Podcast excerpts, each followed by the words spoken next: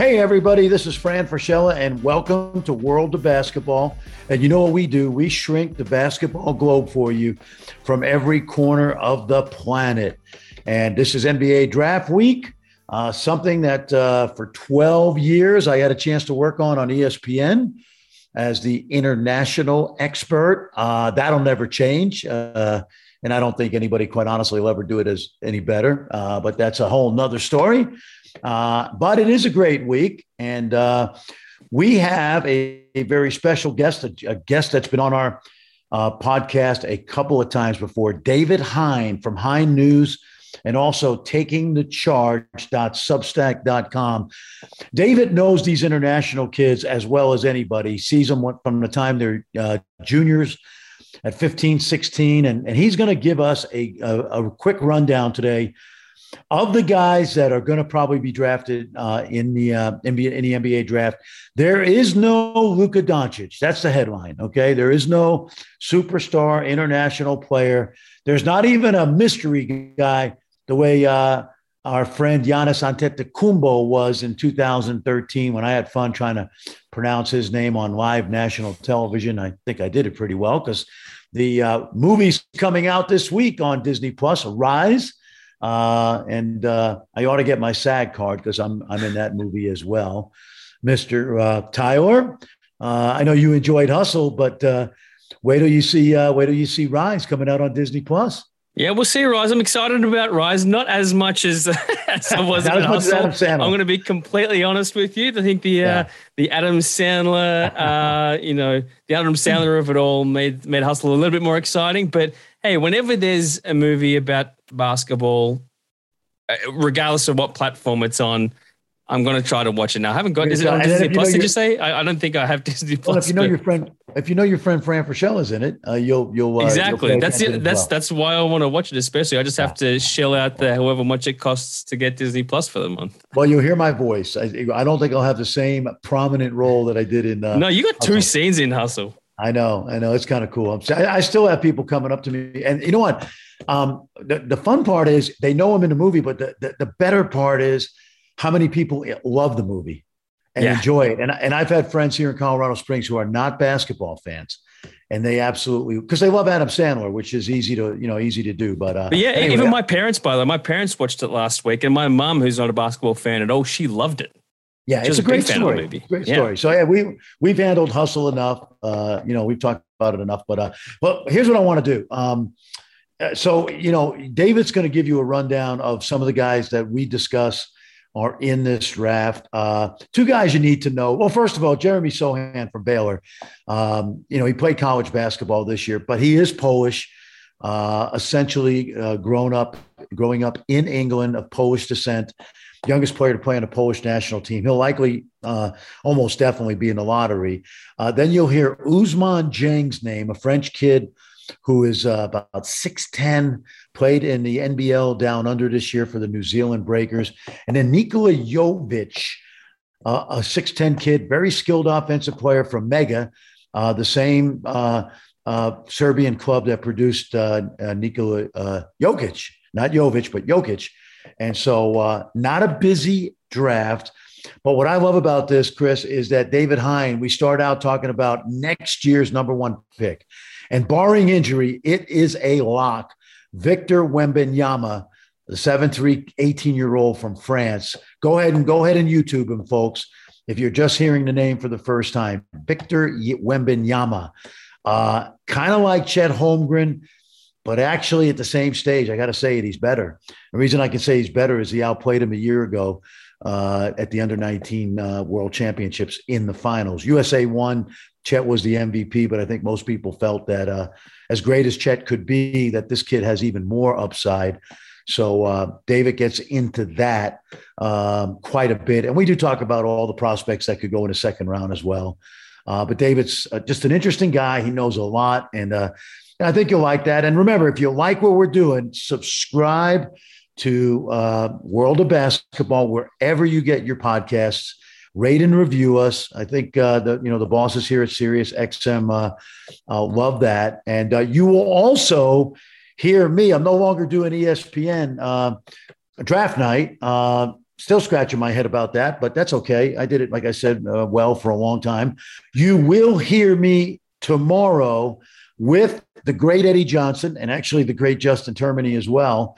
Uh, we will do a four to seven show from the Barclays Center uh, and preview the draft.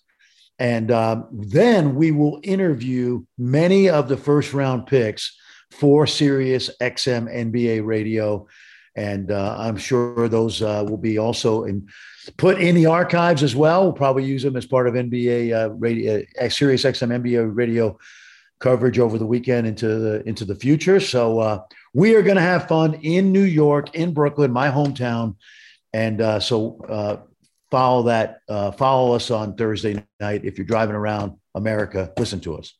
Absolutely. And we are going to have a uh, a bonus edition of World of Basketball on Friday after the draft, talking about everything that went down. The guys that you mentioned, as well as a couple of others like Dyson Daniels, who's a potential top ten pick, former yep. guest on the show. Christian Koloko, former guest on the show. Maybe he can squeak into the first round. We got Andrew Nembhard, who was a guest. What was that in December, I think? November yeah, or December last came on. year. He's going to be drafted. I think he's probably a second-round pick right now, but he'll make an N B A team, the terrific Canadian point guard. Uh, we didn't have Ben Mathurin on this year, but we'll talk about Ben, the kid youngster from Montreal, who's likely to go in the top ten as well. So we'll cover it all, Mister Tyler. Uh, excited about this conversation coming up with David Hine.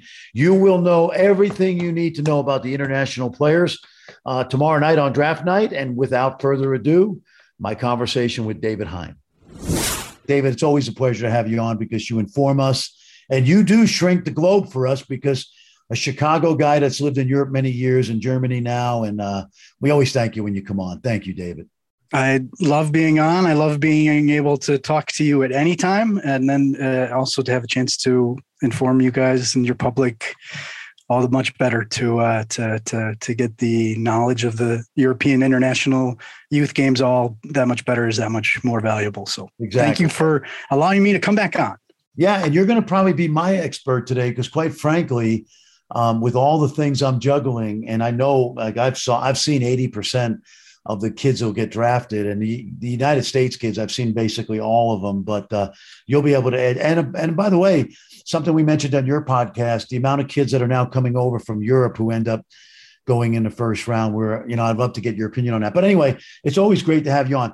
I want to do something unique, because there are, this is going to be a good draft, and we'll talk about the, the kids, the, the, you know, the, with the international flavor, but the twenty twenty-three draft, barring injury, we already know who the top pick is. And, and that seems to be clear. You, You have done, uh, I've seen interviews, um, you've done extensive extensive work on Victor Wembanyama, seven foot three, uh, French kid. He continues to get better and better. I'm old enough, maybe you are too. He reminds me of a young Ralph Sampson. And before people snar- snarl at that, keep in mind, he was the three-time college basketball player of the year, the number one pick in the N B A draft, off to a great N B A career until injuries derailed him.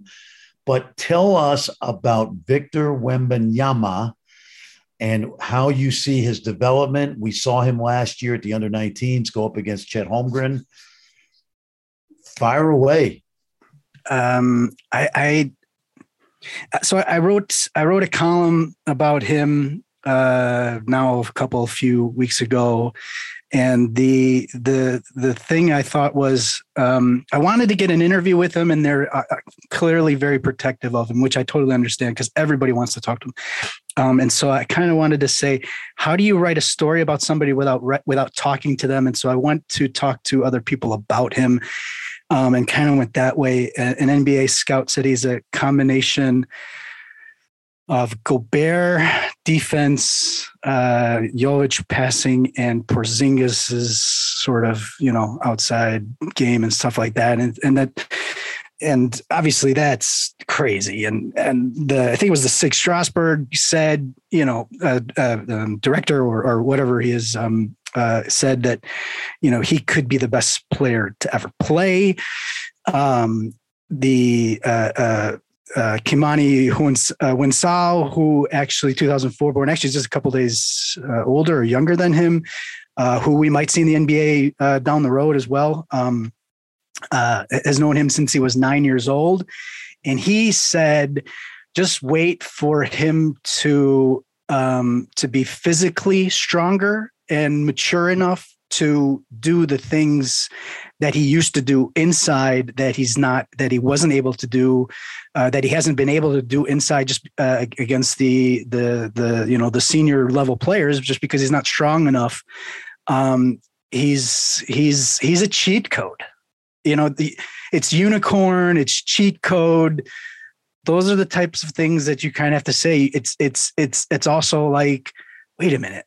You know, did he just do that? And then especially when you look and see, if you're only watching highlights and you see him do something, you're like, uh, and if he, you kind of have to, you know, you look and you see, wait a minute, he's that much bigger. He's that much, you know, taller, that much longer than everybody else. And he's doing those things, you know, step backs, you know, you know, sort of fall away jumpers on the baseline, also driving to the lane.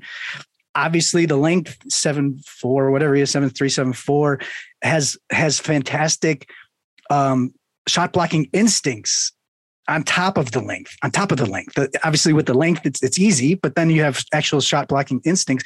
Uh, the sister is a, is a uh, the sister is a, a basketball player, national team player uh, in the youth. Um, His and, mom was uh, a coach. His mom's a coach.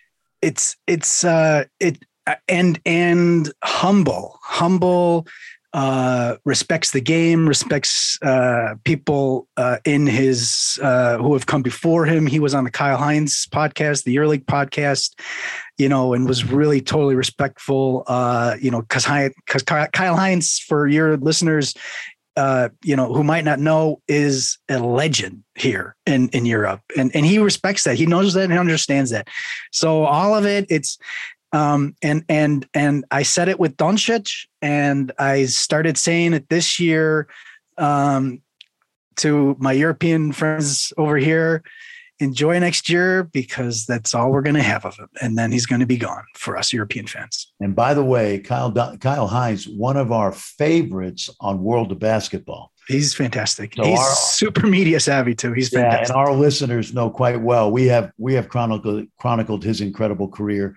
And yeah, to your point, Kyle's going to. I don't know what Kyle's going to do after playing, but he is going to be super successful. There's no question. Um, with Victor, uh, you know, again, I'm old enough to remember. Ra- you, do you like the Ralph Sampson? Do you remember how good? I don't know. I was? Uh, that was that was. So I was born in seventy-four. Um, so, so you that were, was you were early. That was early. That was yeah. early for me, you know, but yeah. I was a huge college basketball fan. So, yeah. um, uh, See, but, but, but we, that was almost, that was Virginia was almost before my time. I mean, remember him a little bit in, down, uh, in Houston and stuff, but, um, I, I d- d- was, was, was, uh, was Sampson able to drive as well to the, to the basket as well? Ralph Sampson could handle the ball for a seven foot three guy extremely well. We just were not used to a guy doing that in the eighties that we allow these guys to do now. That's why I see that he dominated college basketball for three years. The other guy, I, I make the contention, and this is a strong statement, but I think Kareem Abdul-Jabbar has an argument to be the greatest player to ever play the game. Now, we can argue two or three other guys, but Kareem is in the top three. And this uh, Victor doesn't have Kareem's sky hook, maybe the most deadly offensive weapon in the history of the game. But it, there is the, the there is the similar, similarity to Kareem as well in terms of the overall dominance someday. And again, different eras completely. Uh, but Kareem played college basketball until he was twenty-two. This kid's still a baby. He's already playing at a high level. He's getting knocked around. Uh, but I, I'm I'll tell you, I'm anxious. He, he, he turned eighteen in January. That's crazy. He won't, he won't turn nineteen until January. That's crazy. See, I'm so excited to see his final year in Europe. To see, we know he's going to be a dominant. And, and you saw, and just I don't, I don't mean to interrupt. No, because, no, you asked, you asked, because what you saw this year, what he he had some injuries. He had nothing serious. There was a shoulder injury. There was a finger injury. Nothing legs, which is you know with the frame. You go look at a picture if you don't know him. If you don't know him, where have you been? But um, if but but go look at a picture and you see the length, you're like, ooh, ah, you know, you kind of cringe and you're just worried about it. And that is the only worry, seemingly. Um, But you saw that, that, you know, it was it was it was the whole learning process of a young player turning into a professional player. I do this in practice against my teammates. Ah, let me try it in the game. Ah, it works. And ah, I did this in the in the in the practice, and I do that in the game. Ah, so that works too. And I do this in the game, in the practice, and I do this in the game. Ah, so I can do this, this, and this. And you just learn confidence, and you got better and better and better and better. And and then it just, you know, was some of the things that he was doing. Again, he only turned eighteen in in in, Janu- in January, so half of the year, and the main brunt of his season, he was he was he was eighteen when he was doing it. Yeah, that's that's insane. And I I think you always have to mention like health, because, you know, Porzingis has been hurt. Um, big guys tend to be guys that frame tend to have some injury issues. Sampson certainly did.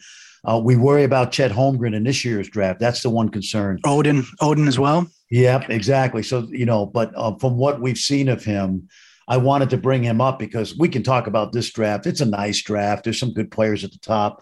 Talk about some of the international kids. But what excites me uh, for twenty-three is much the way Doncic is generational, much the way LeBron was generational, Kareem back in the day, Magic. Um, I think we're seeing, again, barring injury, the, the the development of somebody who should be generational over the next twenty-five years. Totally agree. Totally agree. I, I, there again, injuries is the only thing that can derail it. It, it seems in my eyes, because from everything that I've talked, uh, everybody I've talked to, the communication that I've had, fantastic work ethic and, and wants to work, wants to get better. Um, and you know, that's what you want to hear, you know? Exactly. Yeah. And I, and when I have seen him on interviews, the, the humbleness definitely comes through. And, uh, of course, he's represented by a good friend of mine, Bouna Ndiaye, who, uh, gets French kids paid, and he won't have to worry about getting him paid. He's gotten Rudy paid, Fournier paid, Serafin. You go down the line. They make, you know, Bouna, Bouna's a good mentor for, in fact, Victor's working out. I saw, I moved out of Dallas, unfortunately, because last I saw, I don't know if he's back yet, but he was in Dallas working out. So, um, because that's where Bouna makes his home. So to, to me, last, I, I, I do want to put this out there for, for, um, to me, If if he doesn't go for to play with the French national team at the uh, Eurobasket uh, in in, uh, in in September, um, I think it's a total crime, um, because you you put him on the stage, um, huge you know huge stage, huge expectations for France, um, but zero expectations for him. He'll be the twelfth guy. Put him out there, and just you know do your things. We don't expect anything from you. Just go block some shots, you know, do a little fadeaway here or there, you know, it's, you know, and, and, uh, but, but to get into the national team process, to get into the team, everything else, um, to me, an absolute crime if he's healthy, an absolute crime if he doesn't, if he is not the twelfth man on that team. Well, and, uh, there's a time element here because, uh, Uh, a good family friend of ours, Amadou Mbaye, who will likely play on the team this year, was hurt before. For uh, uh, we we're trying to hook up with Amadou, but they are training starting the end of this month and heading off to friendlies in Montenegro and other places. So that decision hopefully has to come quickly. And I I have not heard that he will play. So I I don't disagree with you a single bit. I think, especially being around the kind of veteran players that France has, they're quality guys, and they are in a transition with some guys not playing this summer. So totally agree with you. Um, hey, one thing I talked to you briefly about on your podcast, but we really didn't get into it. There seems to be, um, we never would have seen kids come over to the United States um, ten or fifteen years ago who were rising stars in their various countries. For the most part, a kid from Spain or France or Um, you know, the the, uh, the former Yugoslavia, uh, Jeremy Sohan, who grew up in England, but he's Polish because of his mom. They would not have come to the States. And now we see that more and more. And so I want to ask you, it seems to me that the economies and the, the sponsorships in many cases through the years have dried up a little bit to where you can't give these young players these big bonuses they were getting. And so now c- coming to the States maybe is, is equally as good a way to get to the N B A. Am I wrong about that? What am I missing here? I I, I actually think a there's, I think there's there's two factors for the elite guys, your Spains, your French. Yeah. Uh, one of them, uh, one of them is playing time and perspective of playing time in big clubs. Yes. Not everybody is Pablo Lasso with Real Madrid, where you play, you have a chance to play. Yeah. Um, and, or Aieto. Who, or Aieto uh, was, with was Franz brilliant. Wagner, who I think we talked about last time. Yeah, brilliant. With all young players, Aieto, the great Spanish coaches, was always exactly there. Yeah. You have to have a, a certain fortitude uh, as a coach um, to uh, also to have the the the the the, the respect, the the faith, the whatever uh, from the organization. Say we want to bring up young kids. Um, and there's just so much pressure, uh, and, uh, and so there's no perspective. Also, it, you know, without getting too technical, whatever, to, you know, you know, you know, whatever, but, you know, there's a, there's a huge issue in Spain is that if you make it to Spain, uh, before your sixteenth birthday, uh, you are actually called a formation player and you do not count as a foreigner. You, um, and, uh, so, you can have, and there's a, and the rule for Spanish first division teams is four formation players. That does not mean four Spanish players. That means four formation players. Baskonia, for example, which, uh, which is where City Sissoko, who we, we saw before, they had one Spanish player on their team, and he was only a late sign who I think played in, you know, whatever, like very, very few games. And their main formation players were Artur Sagras, who was a Lithu- uh, Latvian, and uh, uh, um, a Lithuanian. I'm trying to remember his name. Any, any else. And and those guys who came over early enough, and they are then. So it's a big problem that uh, you don't have, uh, you know, these these players. Uh, they don't have the perspective that they're going to play, and so you see guys like. Um, Santi Aldamada, uh, who went to Loyola Maryland. Uh, you go, you, uh, you you see, um, you see Golden Dike went there as well. You you see uh, the the French players as as well, uh, and and the French players is kind of like the other one is that the other, and I think we kind of talked a little bit about this with the.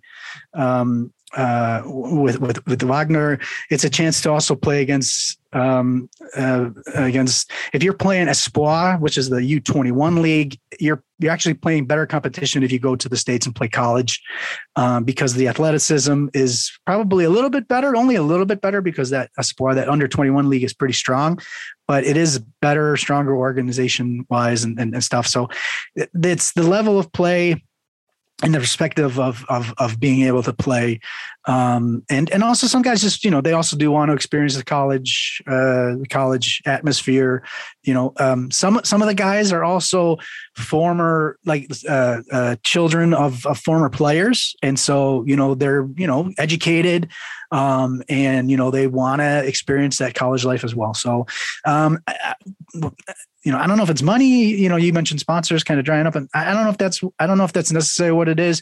Um, also, it's, you know, the Serbia as well, you know, Serbia, you know, there's only a couple teams. And if you don't make it one of those teams, like if you don't make it to Red Star, you don't make it to Partizan, uh, you don't make it to Mega, you don't really have much of a chance. Uh, and so you go over, play high school, and then you're in the system, and then you go to college and, and whatnot.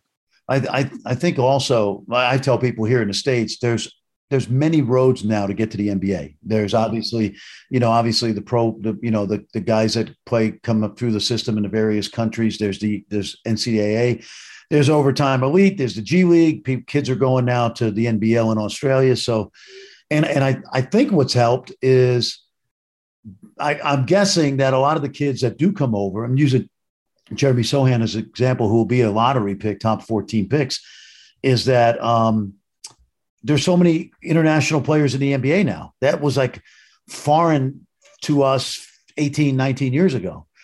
And now it's just common to see, you know, forty, fifty countries represented among the five hundred players in the N B A. And so, you know, there's maybe there's a little gravitational pull to be closer to the N B A by being in a university. And it is Listen, working, you know, to, to, to stick to your university and stick to, to, to internationals and Europeans. Uh, don't be surprised if U C L A, you start seeing some internationals guy, international guys coming over. Ivo Simonovic is is a name very few people know in in in the sort of you know, regular general, you know, public, but you know, he's uh, he's a Serbian who who who brought Aldemar to uh, to Loyola Maryland, and he he he he brought the Spanish pipeline to to to Loyola uh, Maryland. You know, he he did it at oh, where was he at? Was he at Hartford or where was he at? I think it was Hartford, yeah. Hartford, right? Yeah. So, and, and it's like, where are these places? And now he's got U C L A. Now he's got the big school and the sun. By so, the way, I'm wearing a U C L A shirt well, because go. my former assistant is the associate head coach, Darren Savino. And I just saw well, he's going to be dealing with some international players. And, uh, uh, I think you know, he's so. Got, he's got Adam Boehner already for this year. So exactly. Yeah. And, and by the way, when we die and go to heaven, when Saint Peter meets us, he's going to say, listen, it's nice here, but it's not Westwood. Okay. it's, it's not, it's close, but it's not Westwood. I was just on campus. It's a gorgeous place. Yeah. To your point, that is a great hire. And uh, he doesn't Fantastic. even have to move. He doesn't have to move because he's probably uh, the campuses are fifteen minutes apart. So that's uh, that's a good thing. All right. Uh, tell me, uh, tell me, about, tell me what you remember about Jeremy. Uh, obviously growing up in England, going to Orange two years ago, the, basically the junior program, uh, who was that for? Was that that wasn't Ludwigsburg? That was uh, that's Ulm. That's Ulm. You know, he was in Ulm. He was in Ulm, of course.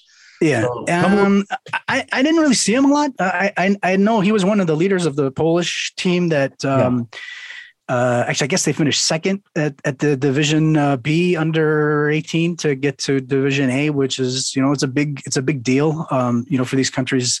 You know, to be able to be able to play against your Spains, your Frances, and uh, Italy's, and, and uh, as opposed to be playing, you know, Estonia um, and um, Georgia, and, and and sort of that. Like it's it's a major deal, and so he helped them get up there.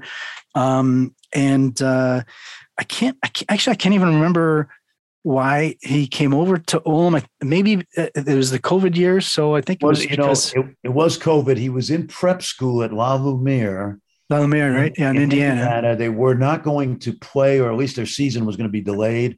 Yeah. So, and I mean, Ulm, Ulm has an unbelievable yes. um, reputation, you know, so who's Ulm? Ulm is Killian Hayes went from Cholet to Ulm for the year before he got drafted. Right now, they got Fedor Sugic, who was a two thousand three born Montenegro senior national team member already uh, at two thousand three. Um, uh, you know, it's it's got a. Unfortunately, still haven't seen it yet, uh, even though it's here in Germany. But I haven't traveled anywhere in COVID. But uh, everything I've heard is that the, the the Orange campus that they have there is an absolutely amazing facility. Um, and so, you know, it's, it's, it's a, it's a, it's a club that, uh, you know, is, is, is finding different ways to bring in guys. And so, you know, and they've, they've sent another, they've sent the other kids to college. Uh, Ma, uh Michael Ratia is going to Oregon State, maybe. Is that right? Yeah. You know? That sounds right. Yeah. Yep. Oregon, Oregon State. Yeah. So, you know, it's, it's a super established program and, and, you know, they, I'm sure they had the, you know, uh, uh, they have also a, a Polish, uh, they have a Polish scout, whatever on the, on the staff there. And so I'm sure that, you know, uh, once he heard that he did, wasn't going to be able to play, I'm sure they gave him a ring, said, you know, why don't you come over?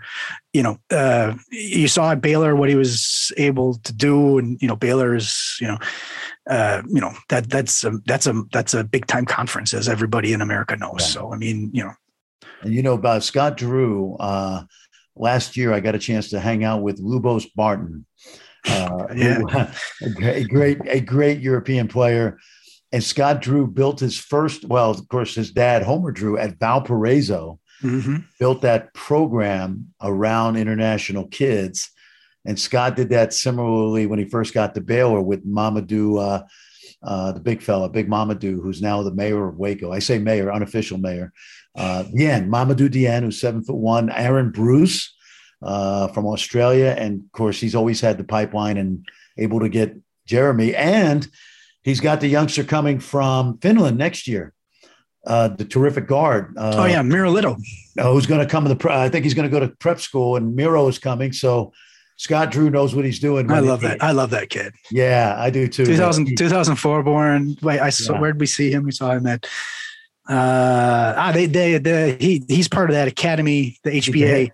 He's the head of Helsinki Academy, yeah, with, uh, yeah. with, uh, with Hanno Motola. Hanamatola. And yeah. I mean, he's a legend in Finnish basketball, and, and, and little, uh, I, I, I actually, I'm not sure exactly everything on his story, but you know, you know, you know, father, you know, background and, you know, played, um, and, uh, but, you know, I was watching him, you know, I, it was fantastic that, that the EuroLeague gave them, uh, uh, gave him the inv- invitation to one of the Adidas Next Generation tournament, just to see those guys, um, you know, give them a, a exposure to the, you know, to the elite level in Europe.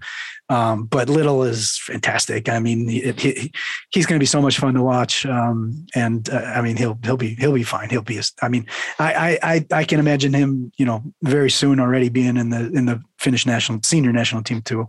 Yeah, I agree. I, dad dad is a New Yorker. Mom went to college and played in New York, and that's where they met. And now they're back. And uh, we've had Hano on the show, and Hano raves about him as well. And uh, yeah, so that's good. All right, tell me about. Uh, Listen, uh, by the way, our our friend uh, uh, Dejan Milojevic of the uh, Golden State Warriors has done a terrific job this year uh, after leaving Mega. Mega obviously has produced some great uh, talent. Uh, give me your sense. It looks like uh, Nikola Jovic is going to be a first-round pick at some point in this draft. Uh, you've watched him. Uh, he's gotten, seems to have improved, a little bit of a late bloomer, I recall. Um, what's your sense of Nikola? I think I know his strengths and weaknesses, but I'd love to hear it from you. Um, it's not going to happen, but I think the best f- thing for him would be a draft and stash. It's not going to happen. No way.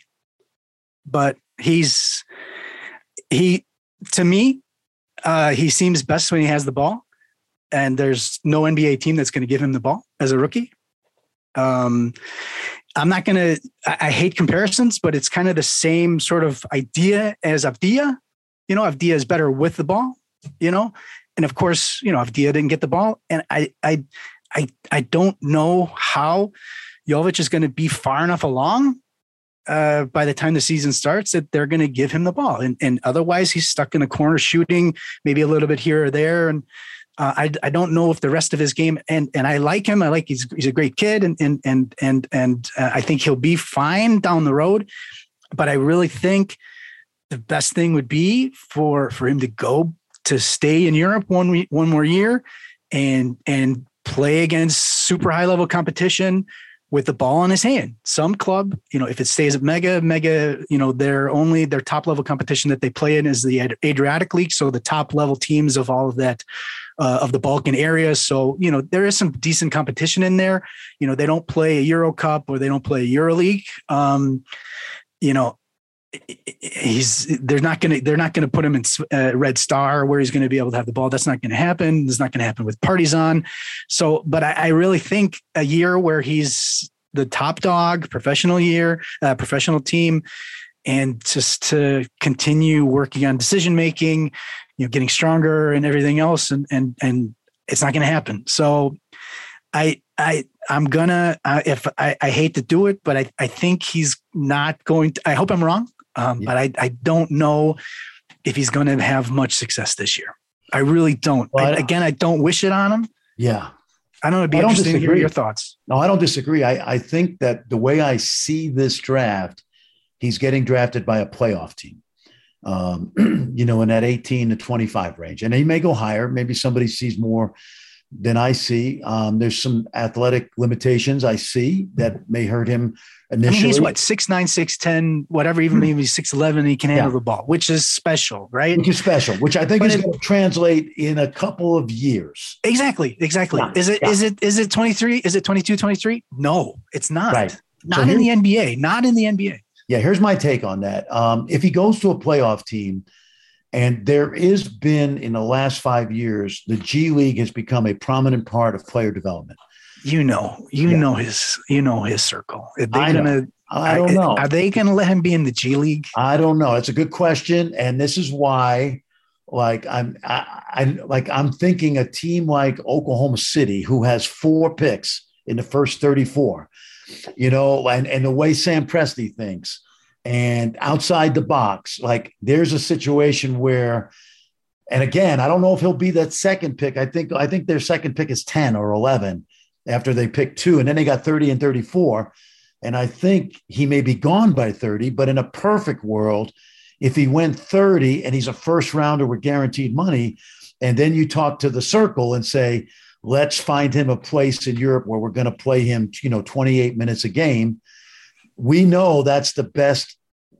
That's the best. Seems route. to me. Seems to me. I'm yes. not, I, I, yeah. Again, but the, I'm, pro- I'm, the problem I, is the problem is, you know, is as much as we sometimes criticize the N B A teams for their development, and it is getting better and better, you also worry about the kid that you leave in Europe, and now he's in a situation where the coach is going to get fired if he doesn't win, and if he plays this young guy at nineteen. So there's that, you know, there's that craziness. But my well, there's, about, there's a powerful circle around him. Let's just I put know, it that way. I so. know, I know, and I like those guys. They, like names they sent me a. I got a Mega jersey in the closet, by the way. Uh, but so that's I mean, you a, have to. You have to. I, and I'm not. I'm not. And I'm. I'm the furthest thing from ripping. Ripping that. That's. You know, all, I mean, you have to. You know. You know, put loads of respect and and, yeah, and congratulate them for everything that they've done. No yeah, that no, that no. whole that whole that whole team that they've what they've been able to do is insane. I I, I used to say I used to say that it's that it's um, who's the baseball who uh, Scott Boras. Yes, but but he but he's beyond Boras, man. Yeah, seriously. Well, Boras doesn't uh, own a team. Boras doesn't own a major league team. That's what I mean. That's what I mean. yeah. You know, I know. Uh, yeah, we're uh, oh man, I'm laughing because I can just. Uh, See my my good my our friend Mishko now, you know, with that uh, crafty smile on his face. But anyway, I I my my thing on you. I think I'm with you on Jovic. I love his skills. I think in time his skills translate to the modern N B A. Um, I think he's going to be terrific around better players. No offense, but when he when he grows up, physically matures, his weaknesses will be hidden a little bit defensively because. Not everybody in the N B A is a good defender. Let's face it. You know, that's why they attack Duncan Robinson the way they do and other good players. But I, I, yeah, I think the concern would be for me is fit and development and where is the best place. And, you know, so I don't know. I, I think, I think he's going to a playoff team and then we're going to, but again, he's not going to play a lot on a playoff team to your point. So, all right, Ousmane, Uma, Ousmane. He's, not, he's not needed as much on the playoff. He's not. That's that's why. So sometimes- that's that's another thing where you could say, all right, you know, especially in games where against the lower level teams, here here is the ball. So maybe maybe that is, you know, if you well, don't get picked, if you don't get picked by a playoff team, then you know whatever. But well, yeah. I said this to you on your podcast, which you can listen to. Uh, uh, give me a plug here. Taking the Charge, Substack.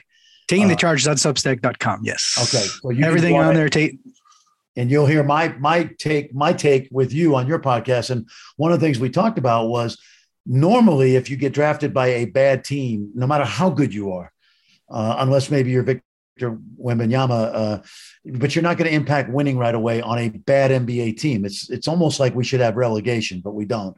Um, mm-hmm. But um, in the case of a young player going to a bad team, he gets to play right away and the team wins fifteen games and loses sixty-seven. But in the place of a good player who gets drafted by a playoff team, he's around veterans, good players, good coaching, uh, potentially good development, and they don't need you right away. And somewhere in between is the best balance, I think, you know.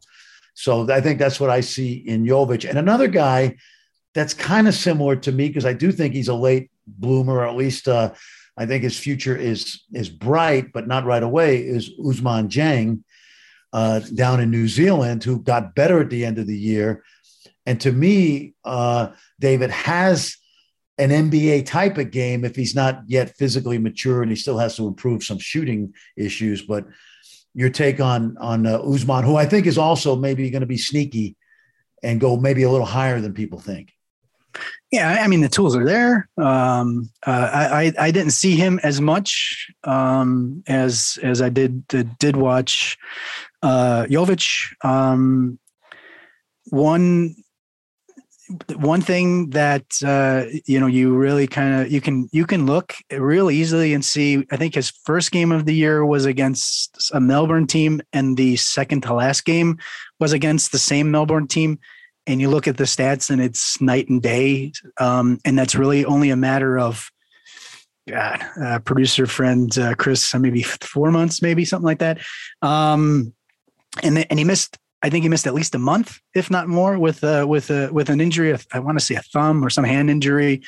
Um, and really, after he came back from that injury, really got a lot better. Um, so... you know, it, and that's pretty good competition. You know, it's, it's pretty strong down there, the N B L, you know, the track record of some of the guys that they've produced, um, you know, LaMelo Ball, uh, uh, Giddy, you know, those, you know, those are pretty two pretty good players, you know, that have been, that have, you know, uh, you know, okay, they were good. Well, I mean, LaMelo was already, you know, pretty solid player. Giddy was already a solid player before he started playing there, you know, but, you know, it's, there's a reason why kids are flocking there, you know, it's because you're playing top level, you're playing really top level ball. Um, and, and you mentioned it before, there's a lot of, you know, a lot of roads to the N B A, and, and that's one of them, you know, and, and so, yeah, I, I, Dieng, the tools are there. Um, I, I don't feel as comfortable saying so much more about him. Um, but I, I, you know, there, there's a, there's a reason why, there's a reason why people like him so much. Um, you know, what so I saw, I, what I saw at the end of the N B L, to your point, because he, he improved, I think, quite a bit. Injury, you know, injuries, adjustment, was he, he looks, he looks the part. Mm-hmm. Um, he's a big kid. He can handle the ball. He's a terrific passer. I, I don't think there's a, he has not shot the ball great, um, but he improved in the second half of the year. And as a former coach, I look at, I look at technique. And I don't think the technique is broken. I think it can be improved. And to me, at nineteen, like I, I see it. I don't know when, because again, he's not helping anybody win in the N B A, but I could see where he could be um, two, three years from now. The other thing that's really interesting that you get probably a little better perspective on the European kids is you really get to see them interact, body language. You talk to a lot of people. You have great scouts on your, on your, uh, on your show. What, what is your scout? What's the, Tell me That's about the talking the, talking talent podcast. So if you go to talent. taking the charge, talking the, taking the yeah. charge dot substack dot com, there's the Taking the Charge podcast. Um, there's the Prospects podcast, which is part of the paid subscription, and then the full archives uh, of the Talking Talent podcast. We have a bunch of scouts on on uh, from really all over the world, and we're talking about kids all over the world, uh, every every corner, um, Africa. Probably still is is pretty dark um, as far as, you know, uh, there's nobody that talks African, uh, unfortunately. I uh, haven't been able to find anybody, uh, but, you know, we're having more uh, South American, South and Central American uh, on there now. And we've talked about, uh, you know, the scouts have talked about more than two hundred players now. Uh, so awesome. There's. Awesome. Well, your guys get to know the kids. I think that's the one thing that. Uh, you know, the N B A, the N B A teams now, when they're doing, I know this from following it closely over twenty years, that um, there were kids that I knew for a fact were not the kind of people that would adjust to the N B A life. And, and yet there were the other guys that um, for the most part, for the most part, the, the European kids uh, are so humble and mature when they come over. Like I can remember, no matter what you think of Tomas Satoransky as an N B A player, he's having a very good career. He's made a ton of money, life-changing money for his family. And you knew at sixteen that just the kind of young man he was, he was going to fit into the, you know, to be, you know, he was going to be a good teammate. Gallinari, you know, some of the other guys. I can think of one or two kids that I saw at an early age, seventeen or eighteen, that I said, you know, I got to use the right word with, because it's a family podcast. This kid's a knucklehead. He's not going to make it in the N B A, mm-hmm. you know, for the most part. I guess my point is um, we don't, I don't know as well as I did diving into the international kids like I did for fifteen years. I knew those kids. I knew what they were made of. Now it's, it's all background work by these teams and finding out work ethic, you know, how they're going to react to making a million dollars or more. Oh, it's a billion dollars. Like go, go to your film. You yeah. know, it's, it's a billion dollar uh, corporation that's going to, you know, give millions of euros uh, dollars to uh, yeah. a kid, you yeah. know, and, and you want to know everything about him. Yes. Yeah. No question. All right. Let me ask you this. I'll keep you just a little while longer. Do you have, um, is there somebody that's going to be in this draft that's not as well known?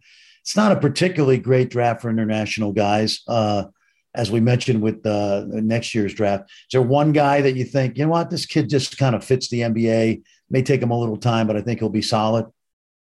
Um, I mean, Ismail Kamagata is getting, you know, lots of love, uh, French kid uh, with Paris basketball. Uh, they're run by, help me, David Cohn. Is that, uh, is that David the, Cohn? Uh, David, David Cohn? Cohn? Yeah. Yeah. Former, he, he's, he's yeah. yeah. Former Minnesota, right? Minnesota. Yeah. you know, um, and, uh, you know, so, you know, it, he has basically been told, you know, from, from the, the guy right there who knows what it is, you know, this is what you need to do in order to make the N B A, you know, uh, around the basket, uh, shot blocker, rebounder, not much farther outside, which kind of, you know, the way the N B A is going, you know, how, you know, if your big is going to only stay around the basket, does that help you nowadays offensively? You know, well, I think he's the modern, he's the modern, like he's not Clint Capella, but he's the running, he runs great. He moves yeah, great. Yeah, yeah, yeah. Uh, he can, you know, the key with those guys, I think, can you catch lobs? Can you get to the dunker spot on penetration? Will you run, which he does great. And he does, mm-hmm. I do like it that he moves his feet really well defensively, blocks some shots. Now, I'm not worried about him being twenty-one, but some people might be. I don't think that's a big deal, but I, I could see why, you know, there are teams interested because you're not going to ask him to score points. You're going to ask him to do the other little things to help, yeah. you know, help a team. So rebound, shot blocking, yeah, and and, exactly. and dunk, and, yeah. and dunk. Uh, yeah. Another French kid, Yon uh, Yon Makunda from from Chal- uh, from uh, Cholet. Uh, he's actually auto eligible, two thousand born. Um, I mean, he's already played. Uh, a couple of years uh, professionally, you know, top level, was in the Basketball Champions League. I think, I don't know if he was definitely in the running. I don't know if he actually won the the, the Young Player uh, Award, um, but you know, it's a, a dynamic, uh, a dynamic uh, young player. Um, but I mean, you know, it's French basketball. French basketball right now is absolutely insane. Yeah, yeah, it's crazy what French basketball is producing. It's unbelievable. Yeah, the athleticism in that league has, has in last fifteen years translated easily uh, to the N B A. One one point I do want to give about Dieng, and yes. and I I did the math, and in the last, I think three years or four years, he's won he's won six games. He's won six games because he played at INSEP, and INSEP. In his season at INSEP, which is the big French academy, they play in the third division. This year they won eleven games, which was a sensation. But the year that he played there, um, he did not win a game. Um, and he played one year of, of the Adidas Next Generation tournament. And I think they won two games. And then the year that he would have, would have been his year um, was COVID. So they didn't play. And he was on a New Zealand team that was not very successful. I think they won five games, and he was and he was one of the victories was when he was hurt. So he only won four games. So he's only won six games in the last three years. It's one thing that I'm trying to figure out what that means or not. I know, the, I know. The fret, you know, INSEP, you you you play against uh, adults and everything else, yeah. but you lose. And there's something about going and taking and getting the winning shot that helps you develop. And if you don't get that, how does that develop? So I haven't figured out what, if it means something or not, but I, I wanted to throw it out there for your audience. Ousmane Dieng has won six games in the last, I think three years is what I, what I figured that out. Is exactly the kind of detective work that teams will be trying to figure out. I think they'll give him the benefit of the doubt because we know INSEP traditionally has played in that, that that that level where you got teenage kids trying to go up against men, but it, it's a it's a it's something that has to be discussed in a draft room, and also that's where the interviews, the psychological tests, things of that nature, like because you know the other thing about ha- being able to handle adversity is a positive. Mm-hmm. Having adversity may not be a positive, but being able to deal with it and make yourself better. That's what I'm saying. Like, I haven't figured out. I, know, I haven't figured it, makes, it out yet. You know, well, especially especially in set. Because makes sense. Yeah, that's something that I would have uh, said on draft night uh, had I still been doing the draft for E S P N, which now I've got other things going on. Uh, let me ask you one last thing. Uh, you pay fo- you play co- you pay close attention to, you know, basketball all around the world. We talked about this on your podcast. Uh, no surprise, U S A won the FIBA Americas U eighteens this past week, mm-hmm. down in Mexico. Um, three kids we talked about on your podcast, but I want our listeners to get your opinion of them because They, they're all heading to college. And I'll ask you about a couple of Canadians uh, as well. Um, let's start with Elijah Fisher going to uh, Texas Tech, since I am in the Big twelve. And a lot of Red Raider fans are excited about this young man who is going to show up in Texas Tech a year early. He had a good tournament for Canada. he's been around forever, it seems. If you follow youth ha- youth basketball, he's been on like youth basketball radars since he was like fourteen or whatever. You know, they were pushing him, you know, so he, so he's been, you know, on there for ages. He was really good last year at the under nineteen World Cup, and accordingly was one of the stars of the team, the, the Canada team. Um, you know, super, you know, strong, physical, athletic, you know, can do a whole bunch of different things. Um, actually, though, the best player on that team, uh, as, as far as I know, is still available. That's Vachean Alet. Yeah. Um, yeah. Who, uh, you know, he's, was, he's, was all he's, tournament. Was all he tournament. was on the all tournament team, yeah. deservedly so. They, so Canada, uh, Canada lost to Brazil Uh, in the semifinals and took the bronze. They beat uh, Argentina. So U S A, U S, USA, Argentina, uh, U S A, Brazil, Canada, Argentina are the four teams that qualified for the under nineteen World Cup twenty twenty-three. So next year's under nineteen World Cup. Um, yeah, Bobu Benjamin. Uh, um, I mean, I'm trying to think. I don't have, I don't have the windows open. Um, Uh, you, you mentioned, I think, the two key guys. Uh, yeah, I mean, the, I think I think Alet, from what he did there, um, I, I, he'll definitely get a, a definitely. I def, definitely think offers will be coming in. Um, I I, I want to throw I want to throw a name out there that if he was a couple of inch, inches bigger, I think he would be um, really, really highly sought after. And that's Renan uh, Dos Santos, who uh, from from the uh, uh, from Brazil, who is also on the all tournament team. And uh, he's just he's just uh, a winner, um, fighter, uh, athletic, um, and uh, lefty, which you know always takes a, gets a little bit of you know a point or two more. Um, Um, and, and I think, I think they would actually, actually be well served uh, Brazil to maybe even bring him for the upcoming window, because I think he's long-term, he's one of the key, might be one of the, you know, the next generation. So he's two thousand, so, so you know, two thousand five born is what we're talking about, those guys. Um, U S A. Yeah. I mean, Cam, Cam Whitmore, Uh, super impressed with him. I didn't know him. I didn't really know the U S A team. I don't follow college. I don't follow high school basketball, so I didn't really know very much of them. And I hadn't seen the, the Hoop Summit game. Well, and I know he. Well, let me ask you this: he's heading to Villanova, so just first time you're watching him, and then you watched him this morning, watching the going back and watching the Hoop Summit. Overall impression, having not known much about him. Uh, just super impressed. I mean, you know, the, the, I, I think I think what you could say is just typical. typical America, that they're able to produce all of this amazing talent, you know, um, and, uh, and, you know, st- strong, uh, runs the, runs the break, finishes, uh, you know, can take threes, uh, defends, uh, you know, just does it all, doesn't show loads of emotion, seems composed, um, warrior, which I think a word you used, which I think totally fits. Um, so, yeah, I mean, Whitmore, uh, I can't imagine him not, uh, you know, however long he stays. And then whenever he goes there, I can't imagine that he wouldn't be, you know, at the very least, a solid role player in the N B A.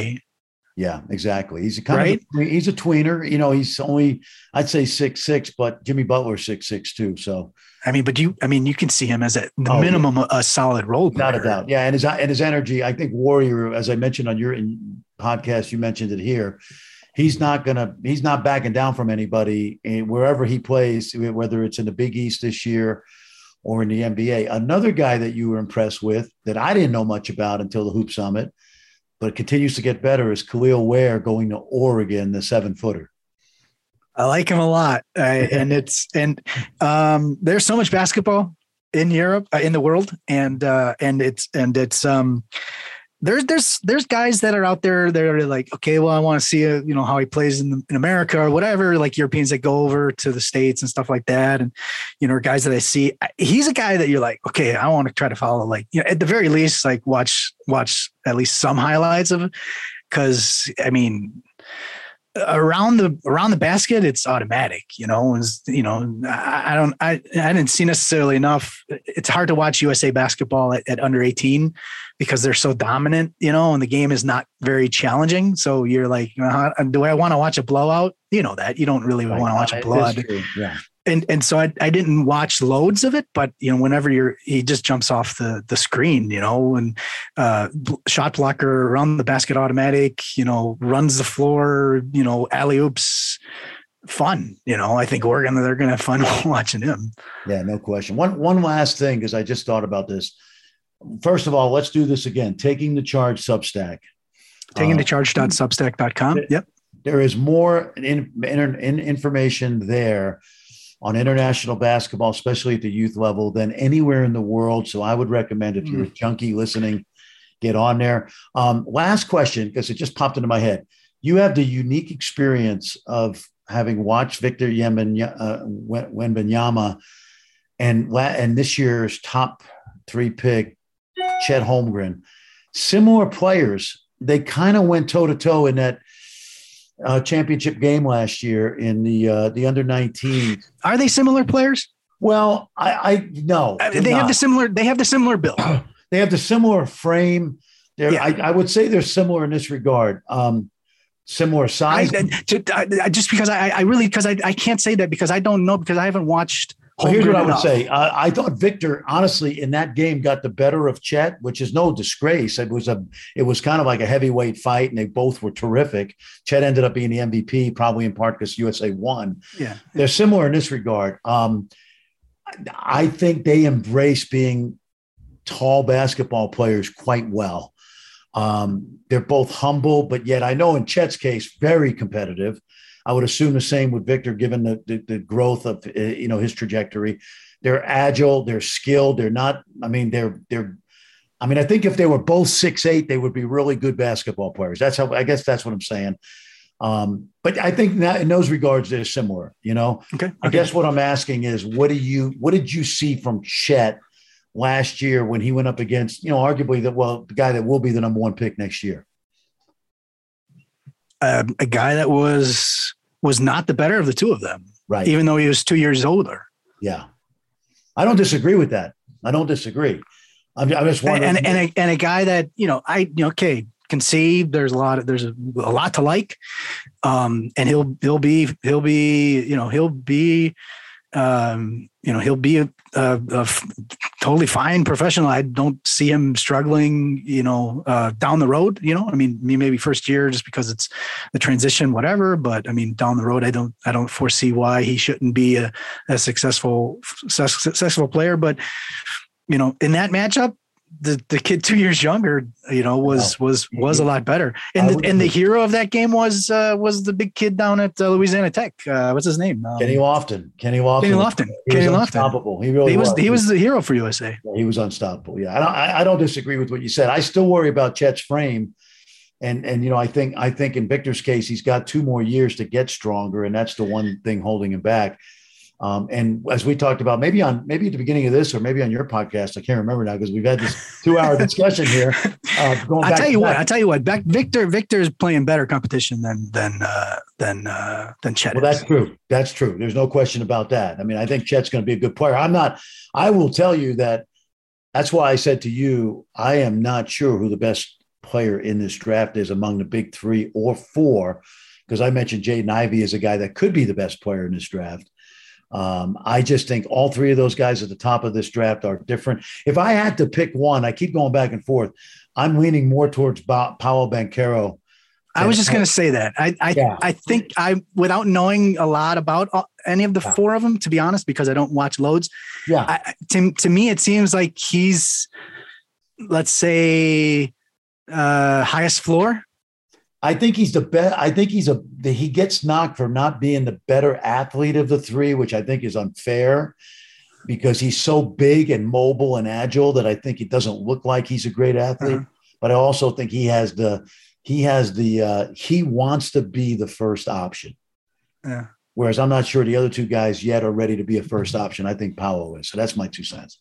Yeah, I, I, I, I, I, if, I mean, totally without, I mean, if somebody listened to me and said, you know, you know who do you want to take? I, and I would say, yeah, I'd probably take him, but, you know, don't listen to me because I can't really give you informed. Well, I'm not sure about the top three, but that's, I keep going back and forth. But I think as I've watched some tape here the last few days, as I get ready for my own draft coverage, I'm, I'm thinking it's now Powell, but listen, I want to throw this out there because because I know you're oh. going to probably end because yeah. listen, this is this is I know this is kind of a dead time uh, for basketball in, in in America, but this is like this is like the top time in, in international basketball. We just had, you know we we talked a little bit about it. FIBA Under eighteen Americas uh, just just concluded. Uh, right now, right now we have uh, the FIBA Under uh, sixteen Asia Championship, top four teams. So that's so that's like Australia, New Zealand, you know, uh, Philippines, Korea, Japan. Uh, top four of those teams go to the Under seventeen World Cup. seventeen Under seventeen World Cup starts July second in Spain, and and I, and I want to throw this out for for for your producer. Uh, I am absolutely loving the Rocco Sikarski experience. seven one kid uh, from Australia. Uh, was spending a lot of time watching him uh, this morning because catching up on the first two games and watched him today. Rocco Sik- uh, Sikarski, two thousand five born, big man. Um, the under fifteen Centro Basket, so that's Dominican Republic, Puerto Rico, Mexico, under fifteen, that starts on Saturday. Um, and, uh, and then, like I said, the, uh, under seventeen World Cup. And then, um, we also have the, all of the under eight, you know, under eighteen, under sixteen, under twenty European championships. Uh, there's the under twenty, under eight, under eighteen Africa championship. There's the under eighteen Asia championship that'll be coming up. So there is loads of basketball going on right now in the international scene. If you are at all interested in youth hoops, Uh, don't be afraid to to go out and uh, and uh, and uh, and put in FIBA.basketball and then uh, find some stuff. I think it's great. And then uh, we haven't even talked about Eurobasket, which is a great event in September. It's a monster. It could be a monster. So listen, we cannot thank you enough. You uh, inform us every time you come on. Uh, great stuff on the draft. Great stuff on Victor Wembanyama, who I think, you know, I'm going to leave it to my producer, Chris Tyler. We're going to definitely have Rocco Sikarski on because he's a, he's an Aussie and Chris is, and everything, anybody who's anything in Aussie basketball comes on our show, but I'm going to, I'm going to, I'm going to challenge him to get us Victor Wembanyama on at some point, Wembanyama, and we'll see how good he is. But uh, David, we can't thank you enough. Have a thank great you. summer watching basketball. I know, you know, we'll be in touch and uh, keep it up. Uh, taking the charge. The Substack is fabulous. Continued success. Thank you. Appreciate it. Uh, anybody has any questions, feel free to shoot me, uh, contact. Uh, it's at Hine News on Twitter, H E I N N E W S. That's the easiest way to get contact with me. Many thanks to my friend and Chicago Cubs fan, born and raised in Chicago, uh, Mister David Hine, now living in Germany. And uh, remember, you can, uh, he it, his Twitter handle is Hine News, taking the charge dot substack dot com. That is a must. He also has another uh, uh, uh, Substack, uh, basically on all the prospects I- internationally uh, from around the world, as th- as thorough and detailed as anybody who covers the sport when it comes to uh, the young international prospects. Many thanks to David. Tomorrow, remember, four to seven Eastern. Eddie Johnson, Justin Termini, and I will be at Barclays Center. We'll, we will preview the N B A draft on Sirius X M N B A Radio, and then Friday morning. Uh, my buddy and producer, Christopher Tyler, and I will put together a little post-N B A draft wrap-up, uh, mostly on the international guys, but I'm sure we'll get to talk about who went first, second, and third, where Jaden Ivey went, uh, where Jeremy Sohan went, and who the Knicks took, since I'm a Knicks fan. So we'll cover that all on Friday. Remember, wherever you get your podcasts, be sure to uh, subscribe to World of Basketball. Uh, coming up on one hundred shows. We are loving it. I got to figure out how we're going to do a show next week because I will be in France with the United States uh, U S A Basketball's three on three Pro Tour team. We open our uh, summer tour in Poitiers, uh, France. Um, as we are recording, the U S A, uh, our national team is playing in Belgium right now. They're off to a two and oh start, and we're very pleased about that as we build a hopefully a not only a great national team program, but a program that can qualify for the two thousand twenty-four Paris Games. So with that, uh, you know that no matter where I am in the world, that uh, next week we'll bring you to another place in my world of basketball. World of Basketball is part of the Sirius X M Podcast Network. The executive producer is Chris Tyler. Sound design by Robert Moore. A special thanks to SiriusXM Senior Vice President of Sports Programming and Podcasting, Steve Cohen. SiriusXM Podcasts.